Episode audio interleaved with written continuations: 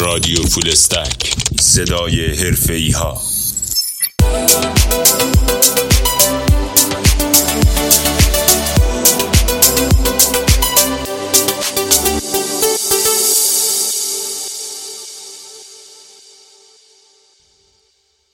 شنونده های از رادیو فول استک سکان آکادمی خیلی خوش اومدین به بخش دوم از مصاحبه من و ایلیا وکیلی.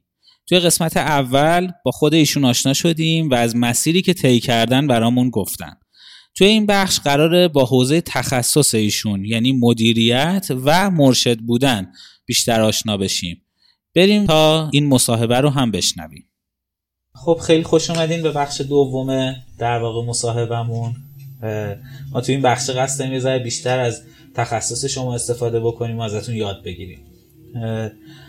شما مدیر ارشد رشد در مجموعه آروان هستیم من اولین سوالی که دوست دارم بپرسم اینه که آیا این position ه توی آروان بود و شما اومدین در واقع نشستین توی این position؟ یا نه؟ با توجه به توانایی هایی که شما داشتید این position رو توی آروان ایجاد کردن. نه position توی آروان نبود و اینکه جاشم خالی بود. چون ما داشتیم از یه شرکت کوچیک تبدیل می شدیم به یه شرکتی با سایز مثلا متوسط. و خب این تغییره این قد کشیدن نیازمند توجه بود.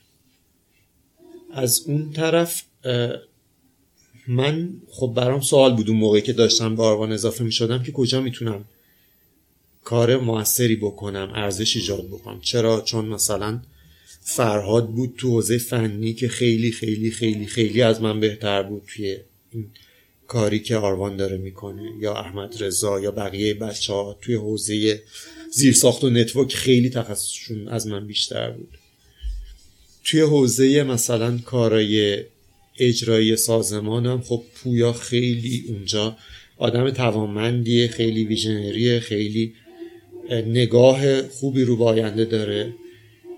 من دیدم که اگر بتونم کاری که خوب انجامش بدم و ارزش گذار باشم این کاره می‌تونه تاثیر گذاشتن روی آدمای آروان کمک کردن به آدمای آروان برداشتن یه سری موانع از جلوی پاشون توی راهشون اینجور کارا باشه اون موقع به یه همچین تعریفی از نقشی که ممکنه به درد من آروان بخوره رسیدیم با هم. خیلی ممنون. یعنی پس هم position رو ایجاد کردین و تعریفش کردین هم خودتون اومدین توی این position نشستین. و به نظرتون این position توی چه شرکت های دیگه ای توی ایران نیاز هست که وجود داشته باشه؟ من خیلی دقیق این رو نمی‌دونم ولی در واقع اون چیزی که حس کردم ممکنه خطای شناختی من باشه نسبت به این موضوع خطای تحقیقی من باشه. اون بود که بعد از اینکه این در واقع سمت توی ابر آروان ایجاد شد و شما به ویژه این سمت رو در واقع نشستین توش از اون به بعد توی خیلی از شرکت ها من دیدم این رو که مثلا یک نفری تبدیل میشه به مدیر ارشد رشد. می‌خوام ببینم اینو به نظرتون اولا که این position ه توی چه شرکت های دیگه ای لازمه باشه؟ مثلا یه ابعادی داره اون شرکت یک مسیری داره یک شرایطی داره. و اینکه آیا قبل از اینکه شما این position رو تعریف بکنید با این کیفیت توی شرکت ایرانی سراغ داشتید یا خیر؟ نه و نمی‌دونم الان توی شرکت های دیگه چطوریه. بحث رشد کلا تعریف مثلا سازمانیش خیلی زمین های مختلفی داره. توی اون چیزی که توی صنعت جا افتاده بیشتر نگاه مارکتینگی نگاه مثلا توسعه محصول و این هاست من تمرکزم روی بحث انسانی ماجرا بوده و بحث فرایندی ماجرا. شاید اون چیزی که توی سازمان دیگه است مثلا از اون جنس باشه چون من این اسم رو یه ذره با شیطنت این عنوان شغلی مرشده رو انتخاب کردم و اسم رشد و گنجوندم توش. خیلی من جای دیگه ای حداقل تو شرکت ایرانی نقش مربی ندیده بودم. شایدم باشه نفیش هم نمی کنم خیلی به ذهنم نمی‌رسه که جای دیگه ای مثلا همچین نقشی. ولی عنوان شغلتون الان تو لینکدین سرچ کنید شرکت ایرانی زیادی هستن که دیگه این position رو دارن. عنوان CGO رو. CGO رو خب میگم این احتمالا اون قسمتیه که طرف داره به رشد سازمان آره رشد بازار سازمان و اینها داره فکر می‌کنه. احتمالا تعریف استانداردش اونه. من یه ذره اینجا تعریف خودم رو غالب کردم به داستان. خب خیلی ممنونم ازتون. و اینکه دوست دارم الان یک مقدار راجع به خود کلمه رشد صحبت بکنیم. به خصوص با همین فلیور نیروی انسانیش که در واقع گپی بزنیم. خب خیلی جالبه که ما از قدیم انگار انسان به این رشته یک اهمیت ویژه‌ای می‌داده که حالا ما تو خود فرهنگ در واقع ایرانی هم کلمه‌ای مثل مرشد مثل شیخ مثل قطب اینا چیزاییه که راجبه در واقع همین این صحبت میشه که یه راهنمایی میاد در واقع کمک می‌کنه یک نفری رشد بکنه و الان هم که می‌بینیم توی هم اکوسیستم ایران و هم تو کل دنیا چیزایی مثل ترینر و منتور و کوچ و اینا خیلی مطرحن. دوستم بدونم رشد چیه از نظر شما که ماها اینقدر هم بهش نیاز داریم؟ ببین داستان چه شکلیه؟ مثلا تو می‌خوای توی یه ورزشی پیشرفت بکنی. احتمالا اولین گزینت اینه که میری سراغ یه مربی. توی کار چرا این اتفاق نمیفته معمولا ما که شروع می‌کنیم کارشناسیم اصطلاحا ایندیویدوال کانتریبیوتریم یه کسی هستیم که داریم به صورت فردی تاثیر می‌ذاریم و کمک می‌کنیم به پیش برده کار. اون مدیری که بالا سرمون قرار گرفته داره بهمون به کمک می‌کنه داره رشدمون میده که بخشی از وظایف اون کوچینگ اگر که توی مسیر شغلیمون دیده باشیم که بخوایم از اون ایندیویژوال کانتریبیوتور بیایم سمت نقشای مدیریتی یه گپ خوبی هست اونجا. کسی دیگه خیلی نیست که بهمون یاد بده چطوری باید این کار رو بکنیم. چطوری مدیر بهتری باشیم. چطوری مثلا لیدر بهتری باشیم. چطوری به آدما کمک بکنیم. چطوری کوچشون بکنیم. یعنی یهو رها میشیم از یه جایی که قرار داشتیم. همه بهمون می‌گفتن این کارو بکن این کارو بکن این کارو بکن. و بعد خیلی خوب شدیم تو اون کارا که گفتن تو خیلی خوب شدی پس بیا این کارو به بقیه هم یاد بده. میریم اونجا می‌بینیم مثلا صورت مسئله یه چیز دیگه است و شاید من خوب نباشم واسه این کاره. اینجا خیلی در دسترسمون نیست کسی که بتونه بهمون کمک بکنه. خیلی دوره درسی با این عنوان وجود نداره. خیلی کلوپی نیستش که تو بری عضوش بشی. باشگاه ورزشی نیستش که تو بری عضوش بشی و یه مربی داشته باشی که بهت بگه حالا مثلا چه می‌دونم سه ست. پرسینه بزن. پرسینه مثلا چه می‌دونم.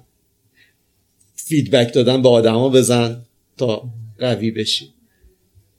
و خب من خودم مثلا مدت ها این فرصت نداشتم این شانس رو نداشتم که کسی بهم بگه هی کورمال کورمال یه چیزایی یاد گرفتم.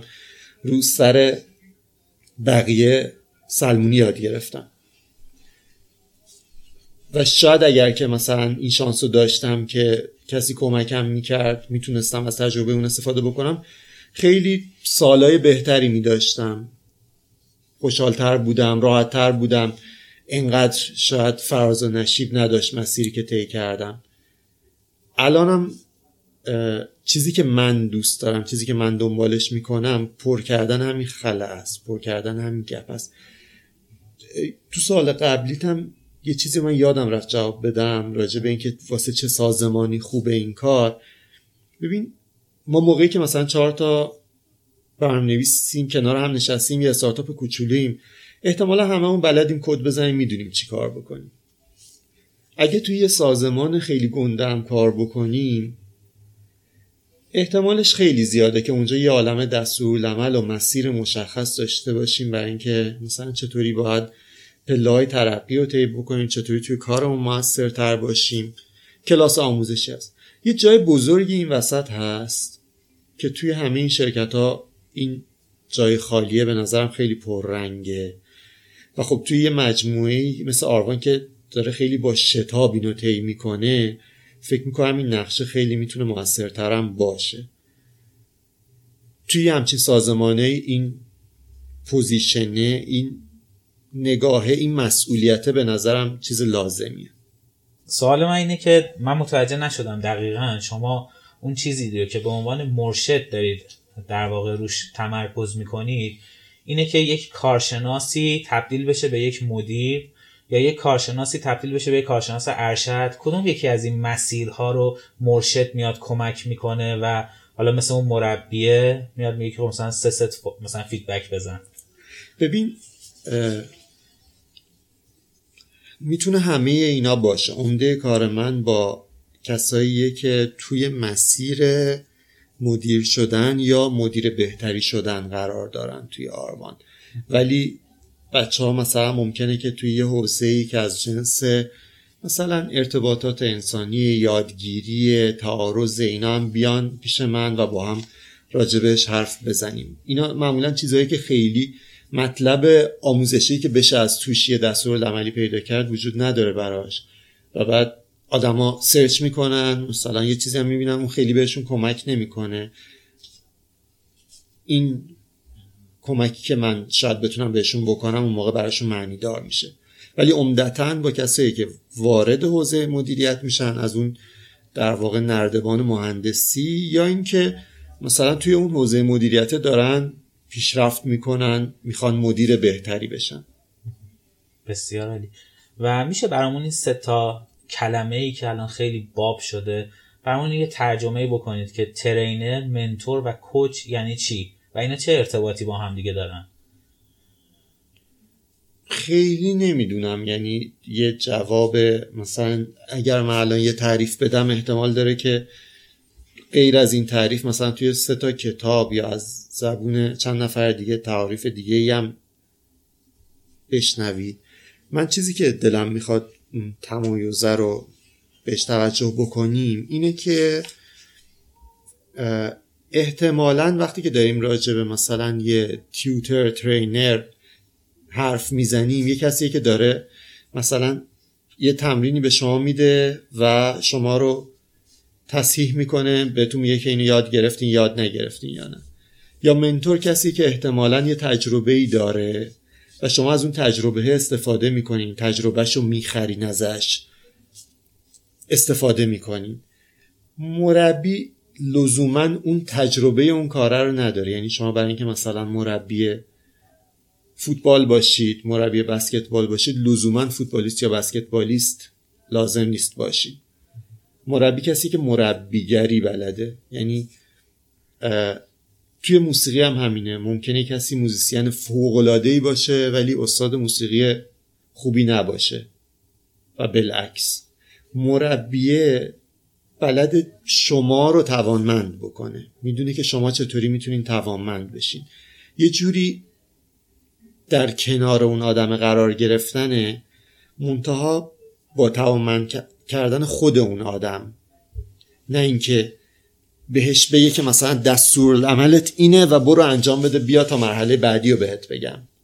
نه اینکه من این کاره رو می‌کنم و این کار درسته تو برو این کاره رو بکن. انگار با اون آدمه داره نگاه می‌کنه به صورت مسئله و اون صورت مسئله رو میاره جلو چشم اون آدم میگه ببین اینه سوال. بیشتر سواله رو نشون میده تا جوابه رو بده. این تو ذهن من از تعریف مربی و خب من اینو خیلی دوست دارم. فکر می‌کنم کار خیلی قشنگیه. چون ماها توی همون جایی که گفتم یه گپی هست متوجه اون چیزی که کار نمی‌کنه هستیم ولی متوجه اون سوال اصلی نیستیم. که چرا این کار نمی‌کنه؟ طرف مقابل اون کسی که توی تیممه من که دارم این کار می‌کنم چی می‌خوام؟ کجا می‌خوام برم؟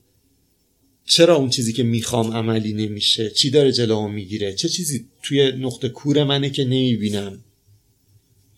و وقتی این سوال واضح میشه انگار که تو می‌بینی اه مثلا من این سنگ جلو پامه و ورش میداری و این خیلی حس خوبی داره برای خود اون آدمی که داره این مسیر رو طی می‌کنه. در حالی که تو هزار بار مثلا هزار تا سنگ از جلو پای هم, هم ورداری اون آدم خیلی توانمند شاید نشه. یا اگه تجربه شخصی تو منتقل بکنی به اون آدم همه اینا کارهای ارزشمندی ها. ولی اون آدم شاید نفهمه که چی شد که این کار می‌کنه و نتونه توی شرایط دیگه ای مثلا از این استفاده بکنه. پس در واقع این کوچ یا مربی که شما میگین لزوما خودش نمی‌دونه در واقع راه حل اون مسئله چیه یا جواب اون سوال چیه. صرفا تمرکز رو میاره روی اون سوال درست. درسته؟ آره آره آره. نگاه می‌کنه ببینه که ما کجا رو نمی‌بینیم. و معمولا وقتی که در بطن یه مسئله هستیم خیلی جاها رو نمی‌بینیم. یه کسی که از بیرون نگاه می‌کنه می‌تونه اینو و دنبال اونا میگرده می‌تونه بهمون کمک بکنه. و یه نفری می‌تونه با مطالعه یا درس خوندن حالا کورس دانشگاهی فرض کنیم یا مطالعه آزاد تبدیل بشه به یک کوچ یا نه. تجربه مهمه. اون چیزی که شما به قول خودتون کورمال کورمال اومدین جلو و البته درکش کردین قطعا دیگه. این مهمه یا اینکه یعنی اینطوری میشه فقط کوچ شد یا نه؟ مثلا با یه کورس دانشگاهی هم میشه. من فکر می‌کنم با همه چی همه چی میشه شد. یعنی هیچ چیزی مثلا لازم و کافی نیست واسه یه چیزی. پیش نیاز اینکه مثلا شما حتما برید دوره دانشگاهی طی بکنید تا مثلا مربی خوبی باشین نیست. اینکه حتما برید توی یه رشته و مثلا دیگه تا تهش برید تهش رو در بیارید تا بتونید مربیگری بکنید تو اون حوزه اینم نیست. من فکر می‌کنم شاید تنها پیش نیازش این کنجکاوی توی حوزه های انسانی صورت مسئله هاست. آدم علاقمند باشه به اینا. احتمالا حالا چه توی دانشگاه چه توی صنعت می‌تونه یادش بگیره چه در کنار مثلا مربی دیگه از کمک کسی دیگه استفاده بکنه. از همه اینا از میشه این مسیر رو طی کرد. ولی به هر حال باید اون در واقع EQ رو داشت تا بشه مسائل انسانی رو بهتر تشخیص داد. درسته؟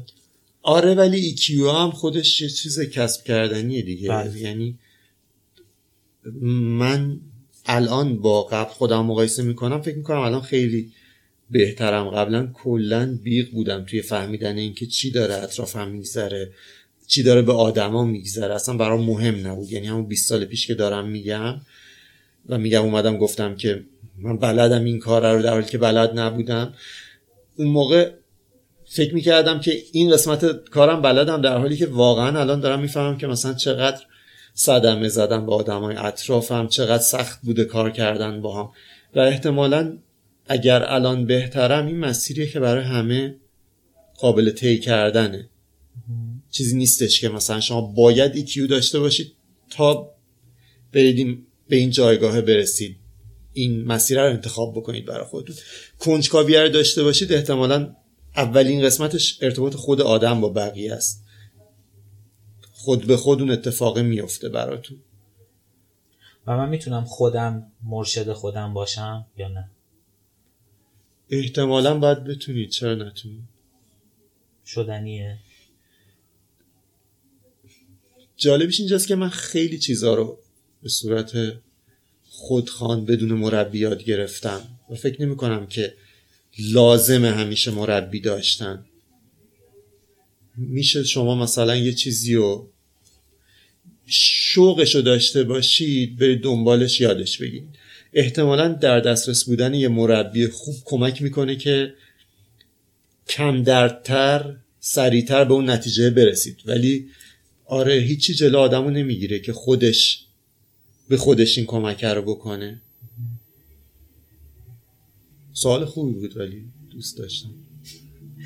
چون که شما توی صحبت قبلیتون گفتین که یه نفری وقتی تو بطن داستانی وسط میدون یه جنگیه شاید برای سخت باشه که از بیرون ببینه و اون مسئله اصلی رو درک بکنه.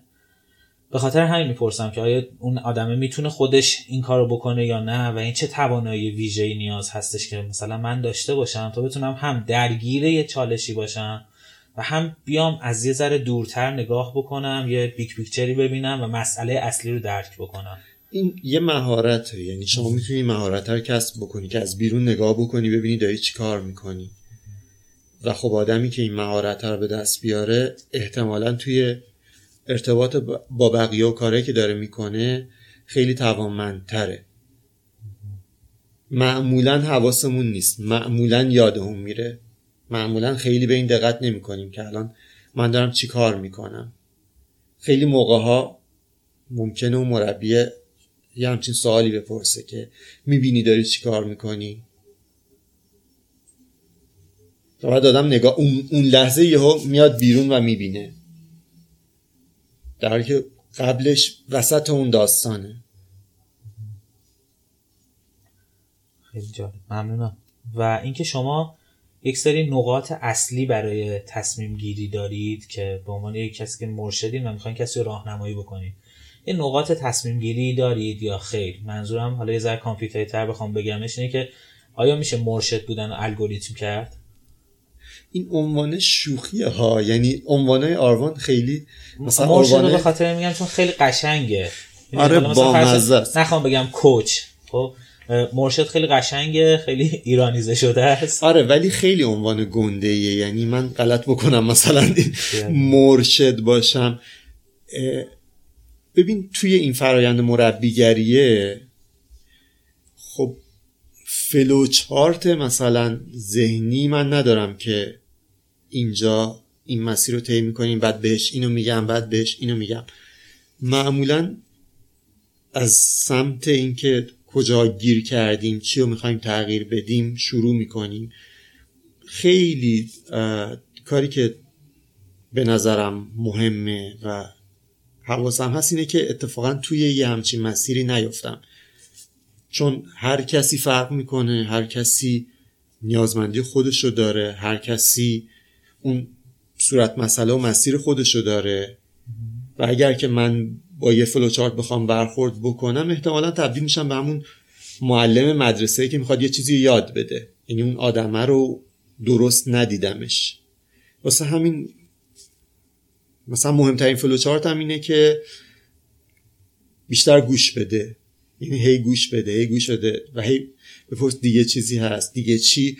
تا این حلقه وایله تموم بشه و تازه اون موقع بتونیم با هم نگاه بکنیم. خیلی ممنون. و اینکه شما یه جایی اشاره کردین که اگر یک در واقع مربی خوبی دم دستمون باشه احتمالا می‌تونیم این مسیر رو بهتر طی کنیم. حالا یکی اون چیزایی که خیلی زیاد تو اینستاگرام و لینکدین اینا میشه پیدا کرد کوچ و منتور و اینجور چیزاست. آیا می‌تونید یک در واقع راهنمایی به ما بدین که ما از روی اون راهنمایی بتونیم تشخیص بدیم که این مربی مربی خوبی هست یا نیست؟ یه کوالیفای کنیم مربی رو.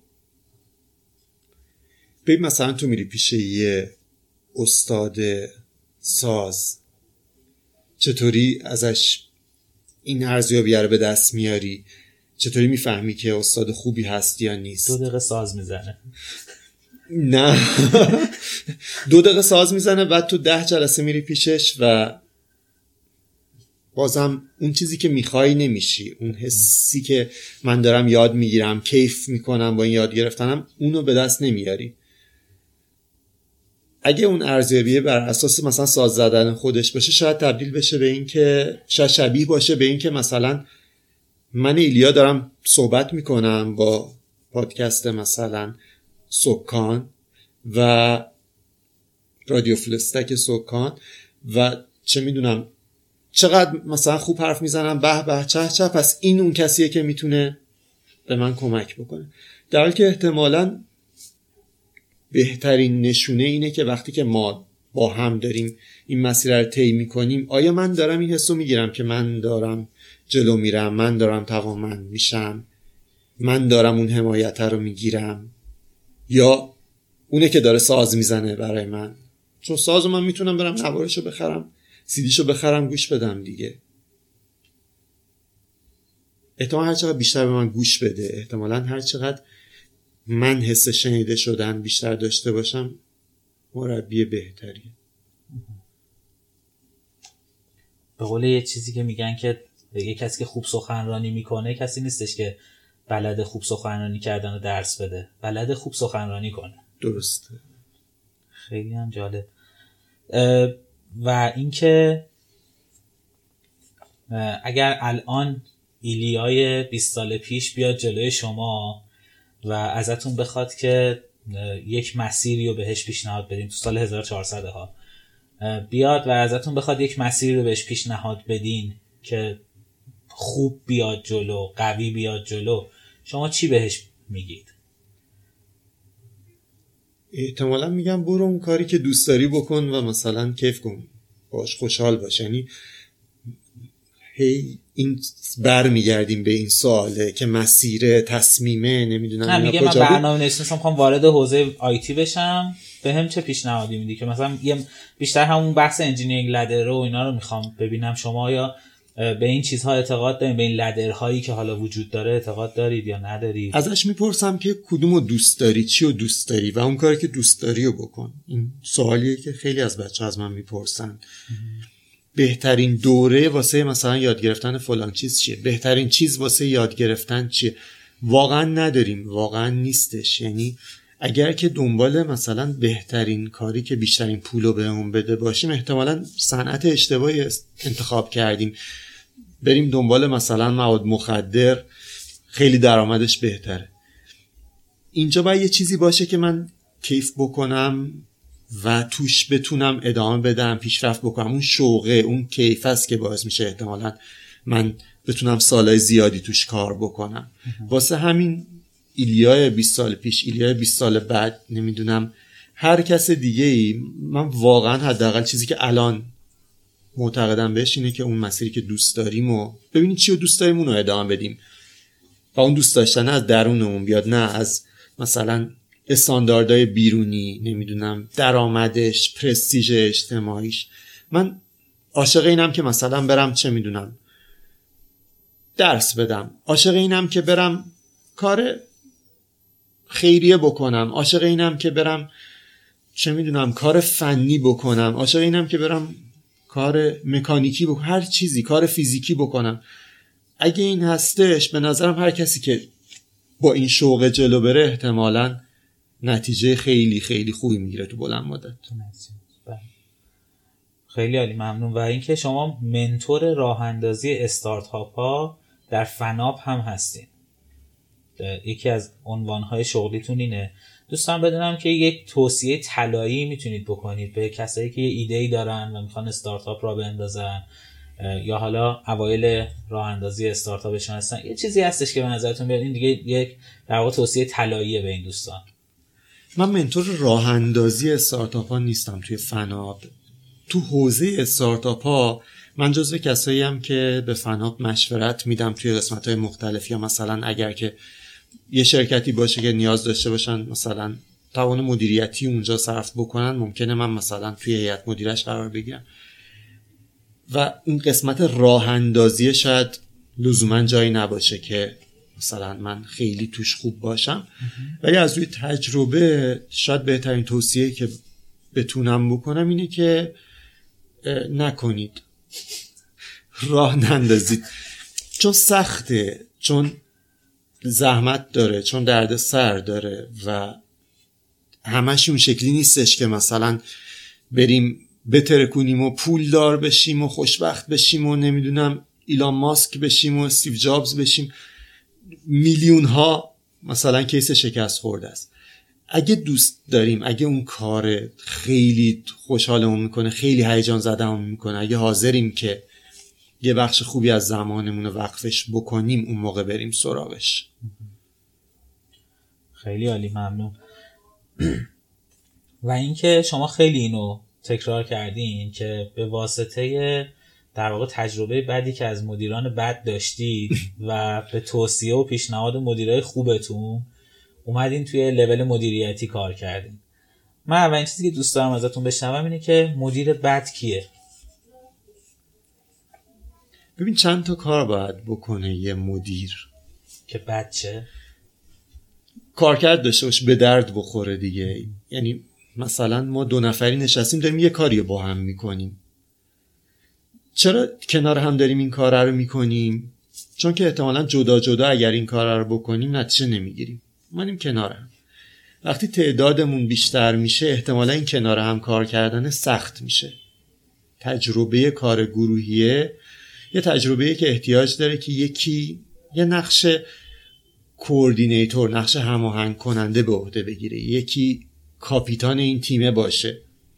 باید یه جوری بتونه نظم بده به این کاره و یه کاری بکنه که این در کنار هم قرار گرفتن کار بکنه. در کنارش باید یه کاری بکنه که این آدما خودشون این کاری که دارن انجام میدن بهترم انجام بدن. وگرنه خب فقط یه کوردینیتوره. اگر بتونه مثلا چه می‌دونم یه کاری بکنه که ایدیا بهتر کار بکنه در کنار هر کس دیگه ای احتمالا اون موقع است که مدیر بهتریه به نسبت موقعی که مثلا من دارم کارمو می‌کنم دیگه. بود و نبودش در حد اینه که تو کاراتو تا اینجا برسون مثلا یه خط تولید فقط راه انداخته باشه. از اون طرف حواسش باشه که تو بلند مدت به کجا داریم می‌رسیم برنامه ریزی مثلا شفافی داشته باشه نسبت به آینده. حواسش باشه که من اگر الان غرق حل کردن این مسئله امروزم شیش ماه دیگه اون مسئله اون روزمون رو مثلا جواب خوبی براش داریم. اینجوری نیستش که ما انقدر غرق الان شده باشیم که دیگه اصلا نتیجه نگیریم. نتونیم کارمون رو scale بکنیم. یه, یه همچین کارایی که یه پروژه معروفی داره گوگل به اسم پروژه اکسیژن که اومده حالا لیست کرده مدیرا رو. کیا مثلا مدیر خوبی هن کیا مدیر بدی هن؟ و چطوری اینو سنجیده از رضایت آدمایی که توی تیم اون مدیر دارن کار می‌کنن و مدیرای اون مدیره. هر دوتا اگر راضی باشن قاعدتا این مدیر بهتریه. هر دوتا این ناراضی باشن احتمالا مدیر داغونیه که هیچکی راضی نیست ازش.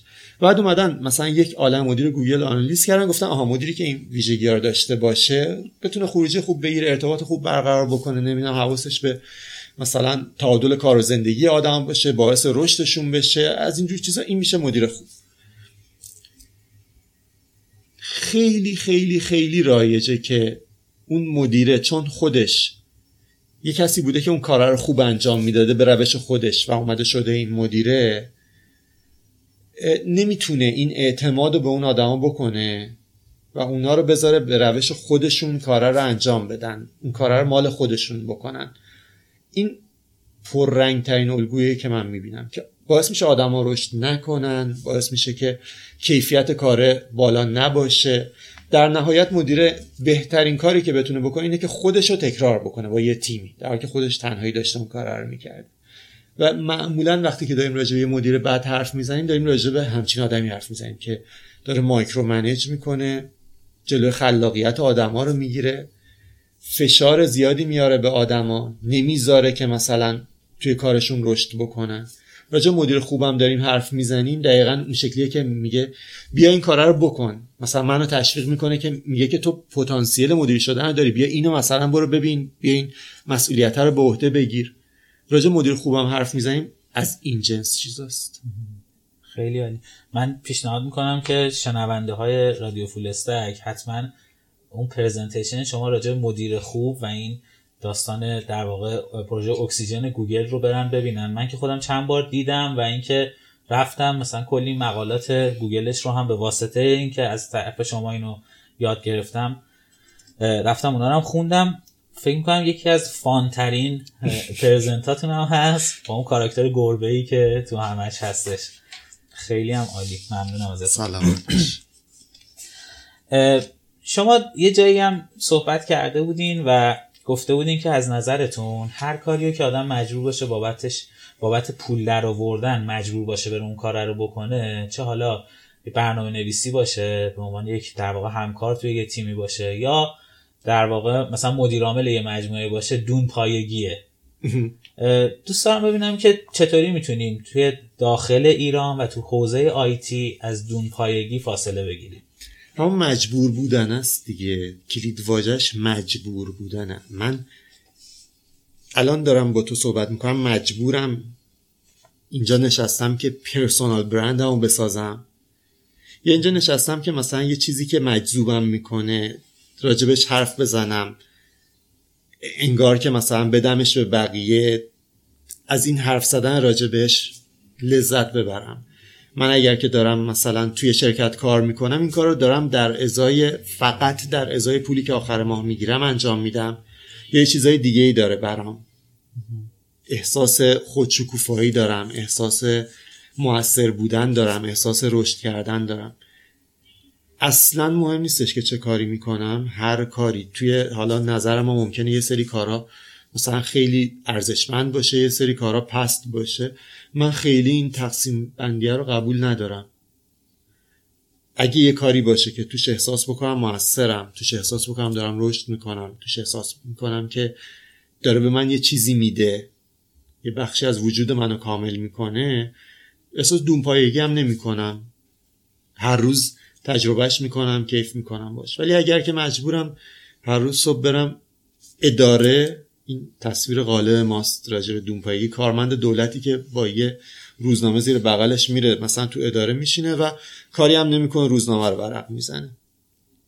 و خب این توی شرکت خصوصی هم اتفاق میفته توی دانشگاه هم اتفاق میفته چه کسی که درس میده چه کسی که درس می‌کنه مجبور بودنه توی اینه. یعنی من اون کارا رو می‌کنم تا یه فایده بذارم جیبم و اگه اون فایده رو بهم ندن اصلا سراغ اون کاره نمیرم.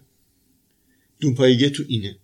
من می‌تونم هر کار من می‌تونم کارمند دولتی باشم که کیف بکنم از اون کار کردن. موثر باشم.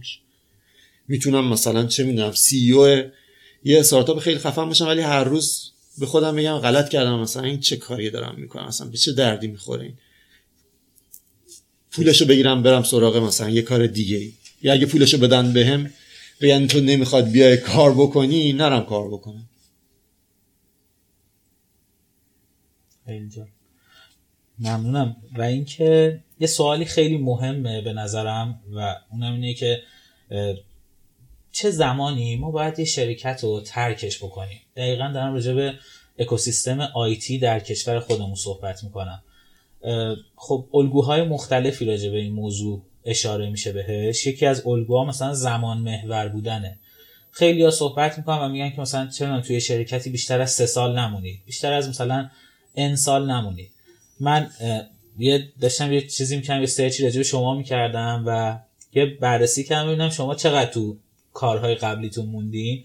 به میانگین دو هشتهم سال رسیدم که تقریبا یعنی تو هلوش مثلا سه سال شما از مثلا کارتون رو عوض کردین. حالا یه کاری تو فناپ دارین که هفت سال مثلا مشغولش هستین و اینا اون رو هم حساب کردم تو این دو هشتهمه این یه در واقع بحث زمان محورشه و توصیه‌ای که می‌کنن و میگن مثلا فرض کنید سه سال بیشتر توی یک جا نمون. یه جور دیگه ای مثلا میگن که رشد محوره نگاه به این داستان. میگن که خب مثلا junior وارد مجموعه شدی وقتی senior شدی بیا بیرون. یا مثلا senior وارد مجموعه شدی مدیر شدی بیا بیرون. اگر دیدی بالا سرت دیگه یه سقفیه نمی‌تونی از اون بیشتر رشد کنی بیا بیرون. یه رویکرده در واقع آخری هم که حالا من دیدم اینه که میگن که پروژه محوره. میگن تو به خاطر پروژه مثلا X وارد این مجموعه شدی پروژه که تموم شد بیا بیرون دیگه نمون. مثلا یه جورایی تاریخ انقضای اون در واقع همکار توی اون مجموعه انگار به هم میریزه خراب میشه. می‌خوام نظر شما چیه راجع به این؟ کی باید از اون شرکت اون تیم بیایم بیرون؟ من شابلون کلی ندارم یعنی نمی‌دونم که جوابش دقیقا چیه؟ اون نگاه رشد محوره به نظرم نگاه منطقی تریه چون ممکنه که واقعا مثلا تو توی شرکتی کار بکنی که سالها چیز برای یاد گرفتن داشته باشی سالها این احساس موثر بودن رو حفظ بکنی. ممکنه هم نه یه جایی باشه که زودتر از مثلا سه سال به این نتیجه برسی که خب من ته چیزی که می‌تونستم بشم اینجا شدم و خوبه که برم این تجربه یه جای دیگه پیدا بکنم تجربه جدیدی پیدا بکنم. همه اینا می‌تونه باشه. من از یه طرف می‌بینم آدمی که مثلا 15 سال داره یه جای کار می‌کنه و خیلی هم لازم نداره رشد بکنه. خوشحال موثر و همینو می‌خواد. واسه همین نمی‌تونم حکم کلی بدم. یکی هست مثل من مثلا صورت مسئله رشد تو ذهنش پررنگه. و جای رشد نکنه احتمالا اونجا جای مطلوبی نیست براش. یکی مثلا امنیت شغلی براش مهمه. تو یه جایی که این امنیت شغلی رو داره داره کارش می‌کنه. چی کارش داریم که مثلا میگیم نه دیگه تو سه سالت پر شد یا چوب خط مثلا پلکانه ترقیت پر شد پاشو بزن بیرون. واسه هر کی ممکنه فرق بکنه. اگه من دوست دارم مثلا خیلی چیزای زیادی یاد بگیرم احتمالا اگر تموم شد اونجا چیزای یاد گرفتنیم باید برم دنبال یه جای دیگه. اگه دوست دارم که البته خیلی بعیده ها. معمولا ما اشتباها فکر می‌کنیم دیگه رسیدیم به تهش و چیزای دیگه ای نیست. اگه دوست دارم مثلا پروژه های زیادی رو امتحان بکنم توی پروژه های زیادی نقش داشته باشم شاید مایلستون ها رو که زدم پروژه رو به نتیجه رسوندم بزنم بیرون. همش می‌تونه معنی داشته باشه. واسه هر کسی بستگی داره به اینکه ارزش اون آدم از چی بیاد. این نگاه خیلی منفی به این وجود داره الان توی مثلا بازار کار که اگر یه نفری مثلا فرض کنید زیر دو سال از مجموعه اومد بیرون چقدر بده مثلا این موضوع؟ در حالی که شما خودتون تو رزومتون مثلا چند تا جایی دارید که زیر دو سال ازش اومدین بیرون. این شما هیچ وقت نگران نکرد یا مثلا فکر می‌کنید اصلا این نگرانی چیز درستیه توی بازار کار؟ نگرانی چیز درستیه برای اینکه من اگر که می‌خوام با تو کار بکنم احتمالا می‌خوام رو حساب بکنم. و این حساب کردنه با توجه به مثلا شرایط کاری توی کوتاه مدت تا تو بخوای بیای ببینی من چی میگم من می‌بینم تو چی میگی شکل نمی‌گیره. پس یه زمانی طول می‌کشه تا بفهمیم چی به چیه و تو برسی به اون جایی که مثلا اوج توانمندیت توی کار. اگه این خیلی کوتاه باشه احتمالا هر دوتامون یه رابطه خوبی نساختیم دیگه. نه تو تونستی اون چیز توانمندی که شدی و ازش استفاده بکنی و شکوفاش بکنی نه من تونستم از اون استفاده بکنم. در نهایت فکر می‌کنم که خوبه که یه تعادلی باشه. آدم هی بین شرکت های مختلف هی مثلا لیلی نکنه. این این شرکت یه سال اون شرکت یه سال اون شرکت یه سال. یه ذره نشون میده آدم صبر نداره. آدم خیلی دنبال این نیستش که یه چیز عمیقتر بسازه. ولی ممکنه که مثلا یه دلیل چه می‌دونم خارج از کنترل یه نفر داشته باشه. یکی مثلا چه من سه تا شرکت عوض کرده باشه و سه تاش ورشکست شدن. یا چه می‌دونم تو اون شرکت واقعا شرایط مناسبی برای کار کردن اون آدم نبوده باشه. با من اگر یه همچین چیزی توی رزومه کسی ببینم یه پیشفرض دارم یه سوال دارم ازش که چی شد اینجا اینقدر تون تون هی عوض کرد دنبال چی بودی؟ چی باعث شد که؟ چون منم می‌خوام یه رابطه به نسبت بلند مدت بسازم یه رابطه بسازم که هر دوتامون توش استفاده زیادی ببریم. بله. زلزله بود؟ نه. بسیار ممنونم. من ببخشیدم هی دارم تون تون سوال می‌کنم. می‌خوام به شیش آره. نیمه برسیم موقع خراب نشه. یه چیزی که حالا خیلی الان توی در واقع نسل جدیدی که دارن وارد این حرفه میشن به نظر من میاد که بولد شده و شاخصه و با توجه به اینکه شما خب با نیروهایی دارید کار می‌کنید که جوانن و مثلا بالاخره تعامل دارین خودتون هم در واقع جز اولین نسل های برنامه نویسی مدرن بودین توی کشور فکر می‌کنم. می‌کنم قبل از شما دیگه میشن اونایی که سنز و اینا بودن. نه بودن قبل ما. خیلی کم بود اون موقع. انقدر فضا آره. داغ نبود و آره. انقدر برنامه نویس و اینا نداشتیم. یه چیزی که دوستم راجع صحبت بکنیم سطح و عمق برنامه نویس هایی که الان هستن. یه چیزی که من حقیقتا خودم چون که ما هم مثلا فرآیند جذب مرتب داریم و فلان و اینا مثلا شاید ته سال چند صد تا من رزومه بررسی می‌کنم. یه چیزی که احساس می‌کنم وجود داره اینه که چقدر برنامه نویسا شدن فریم ورک دیولپر یعنی طرف یه فریم ورکی رو بلده باهاش هم خیلی خوب داره کار می‌کنه. یعنی مسئله رو کامل باهاش حل می‌کنه. ولی شما کافی ازش بپرسید که خب این این کار رو فریم ورک چطوری داره انجام میده؟ و زبان پایه اون فریم که خودش مثلا بلد اون زبانه رو هم نمی‌دونه. چه برسه دیگه به مثلا موضوعاتی مثل الگوریتم و دیتا استراکچر و نمی‌دونم اینجور چیزایی که شاید علوم پایه برنامه نویسی بشه بهشون گفت دوستان بدونم شما تجربتون چیه اولا راجع به این موضوع و اینکه اگر واقعا بخوایم به این بچه ها یک پیشنهادی بدین آیا پیشنهاد می‌کنید برن یه ذره پایه‌ای تر یاد بگیرن یا نه؟ وقتشون رو تلف اونا نکنن. ببین میگن که آدم متخصص توی حوزه مثلا کامپیوتر خوبه که تخصص شبیه تی باشه تی شیپ باشه تی انگلیسی که یه خط افقی خط عمودیه. یعنی توی حوزه وسیعی اطلاعات داشته باشه دانش داشته باشه توی یه حوزه خیلی عمیق باشه. حالا ممکنه مثلا چه می‌دونم شبیه حرف پی یونانی باشه مثلا تو دو تا حوزه عمیق باشه. ولی احتمالا آدم نمی‌تونه توی همه حوزه عمیق باشه. اینکه اصلا کلا هیچ عمقی نداشته باشه احتمالا نشون دهنده اینه که هنوز پیدا نکرده اون چیزی که توش خوبه و آره. ولی به نظرم لازمه. چرا؟ چون یه بینشی به آدم میده عمیق بودن توی یه حوزههایی دونستن پشت پرده یه چیزایی که به آدم کمک می‌کنه تو خیلی جاها که مستقیما به اون ماجرا مربوط نمیشم ازش استفاده بکنید این شما اگر به فرض چه می‌دونم همون ساختمان داده الگوریتم اینا رو بلد باشید احتمالا توی یاد گرفتن فریمورک های مختلف تو پیدا کردن اشکالات کارتون توی یاد گرفتن زبانهای دیگه خیلی سریعتری. یه چیزی داشتم میدم یه ارائه میدم. اسکات هنزلمن داشت می‌داد. یه مثلا سخنور مایکروسافتی خیلی بامزه است.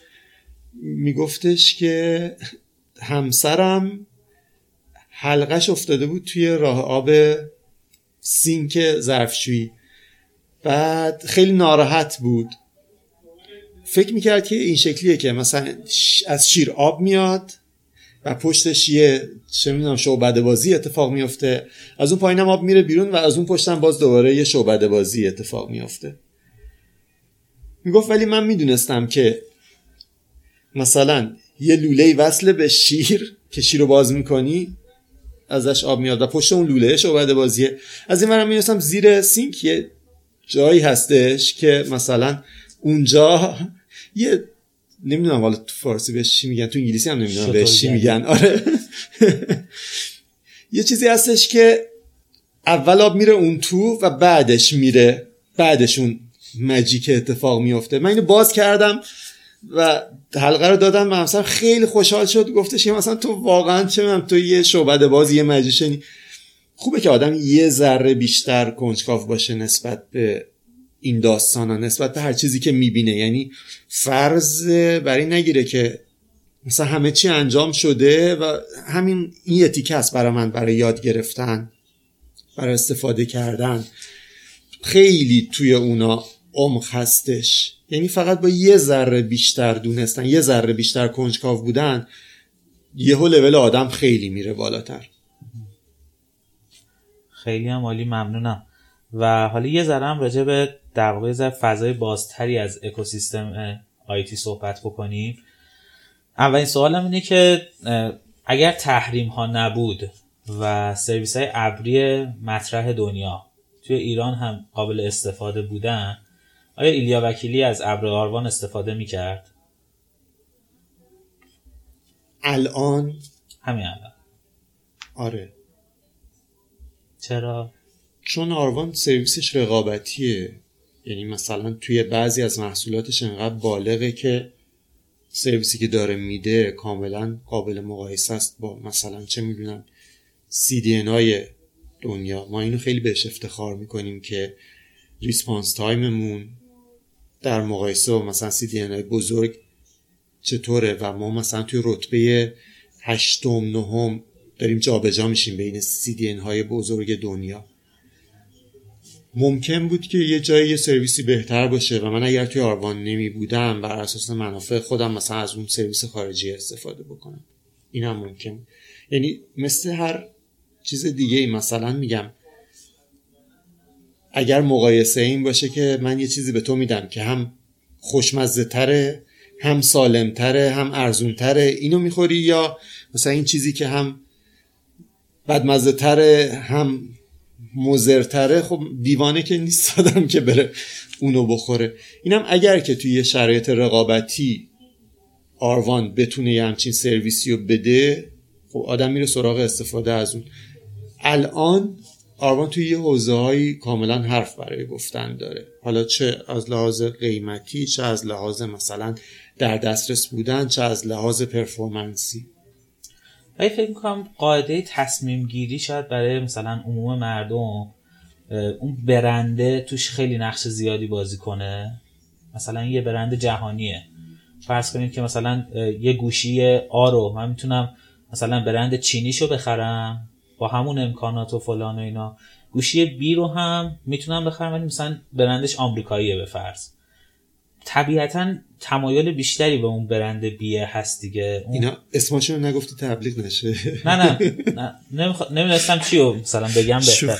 ولی بحث اون حاله چیز است دیگه. اون حاله تصمیم گیری که قبل از خود این جایی که بیایم بخوایم منطقی تصمیم بگیریم وجود داره.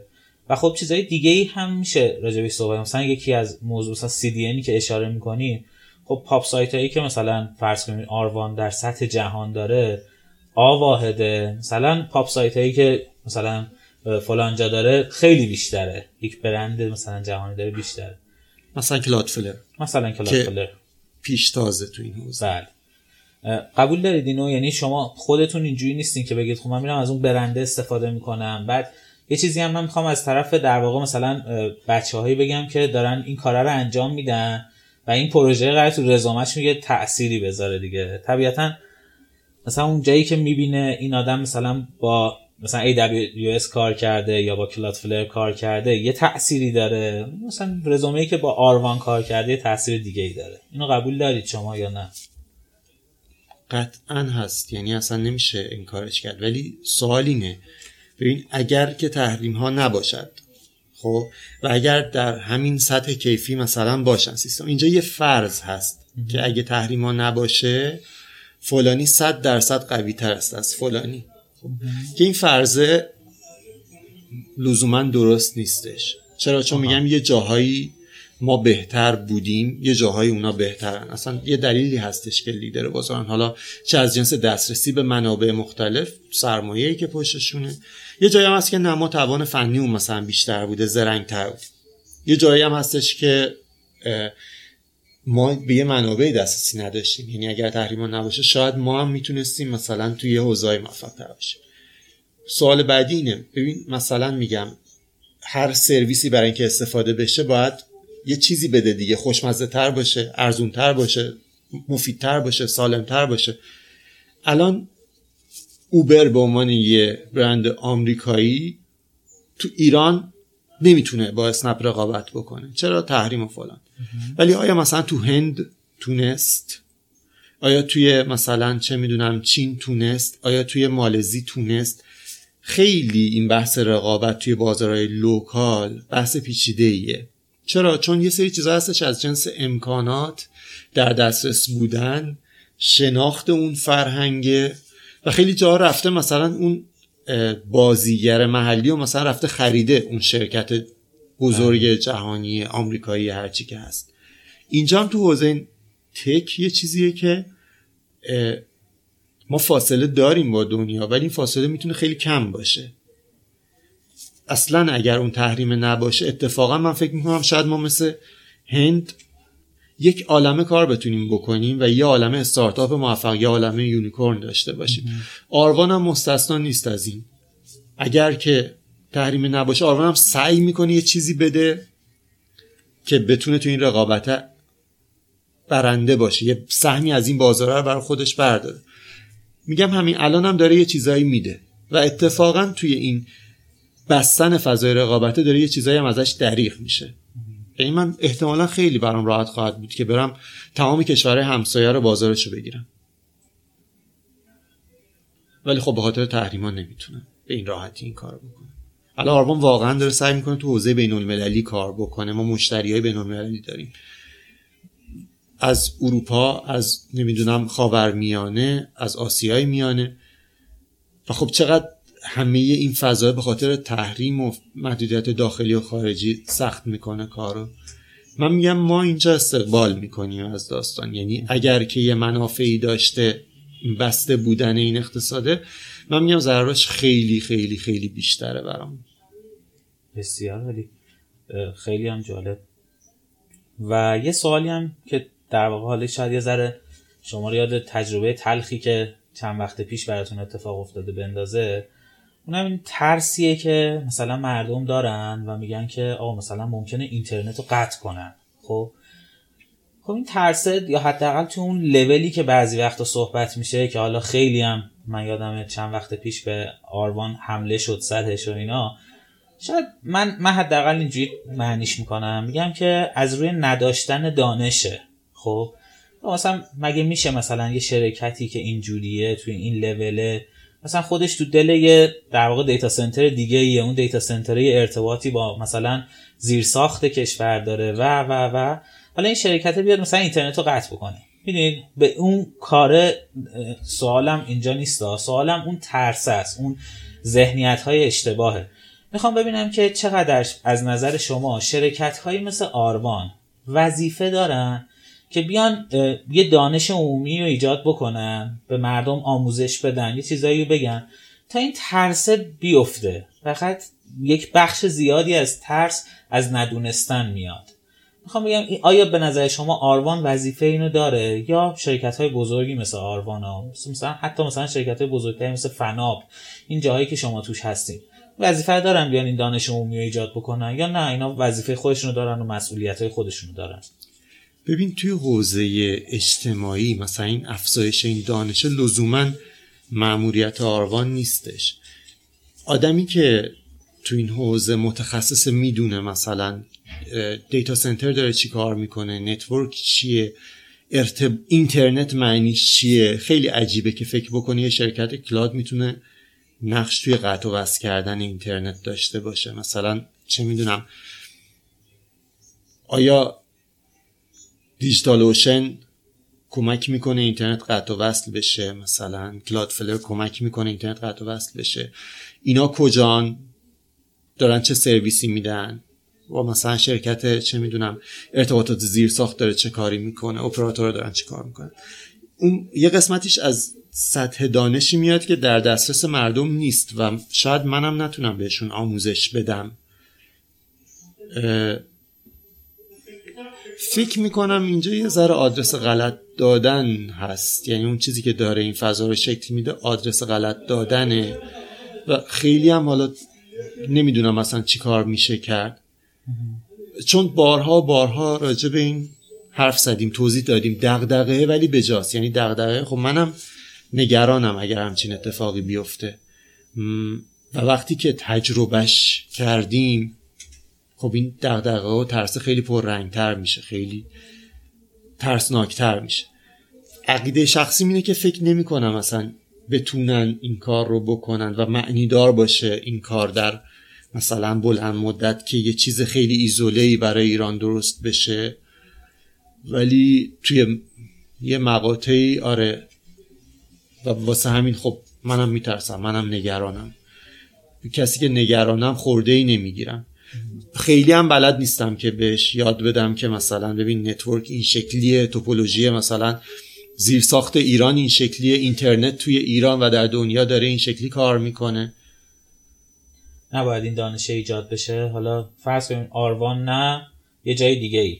نباید این دانش رو بیاره و به مردم بگه آقا مثلا ربطی نداره. مثلا یه سرویس کلاد ربطی به اینترنت کشور مثلا ببین اصلا من فکر می‌کنم نه نباید این دغدغه هر مردم داشته باشن. یعنی ما اشتباهمون اونجاست که ایجاد شده. آره این نگرانی برای مردم ایجاد می‌کنیم اشتباهمون اونجاست که آره اشتباهمون اونجاست که میایم یه کاری می‌کنیم که دیگه هیچ آدم عادی مثلا با اطمینان خاطر نمی‌تونه از یه سرویسی که جزو حق طبیعی همه مردم دنیا شده استفاده بکنه. هیچ شرکتی نمی‌تونه روی این بستر یه سرویس درست ارائه بده.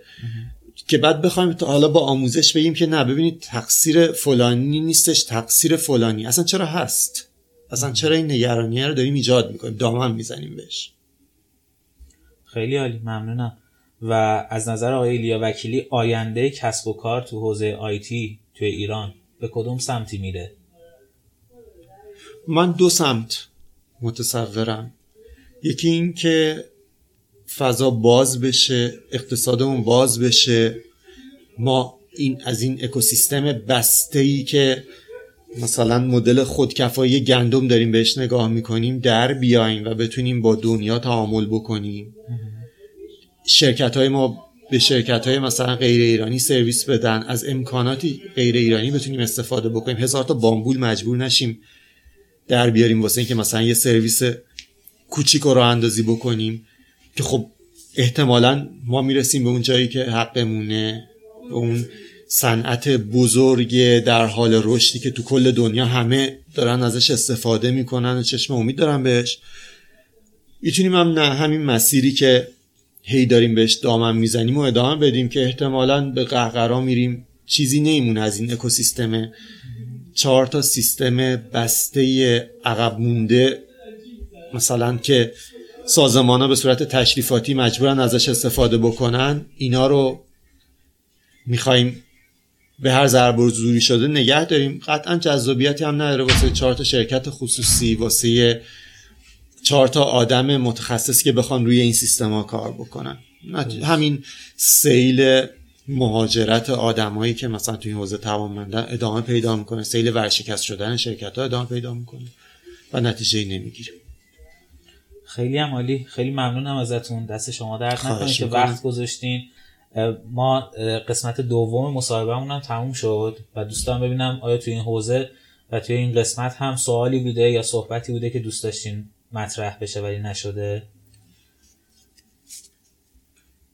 نه اول که ممنونم ازتون که به این فرصت دادین که حرف بزنیم با هم. خیلی حرفاش جنس حرفاش حداقل چیزایی بود که من دوست داشتم راجبشون حرف بزنیم. امیدوارم هر کسی که میشنوم براش جالب باشه. یه چیزی شاید باز دلم بخواد تاکید بکنم اون قسمت شوقه و دوست داشتنه و کاری که قلبمون براش میتپه است.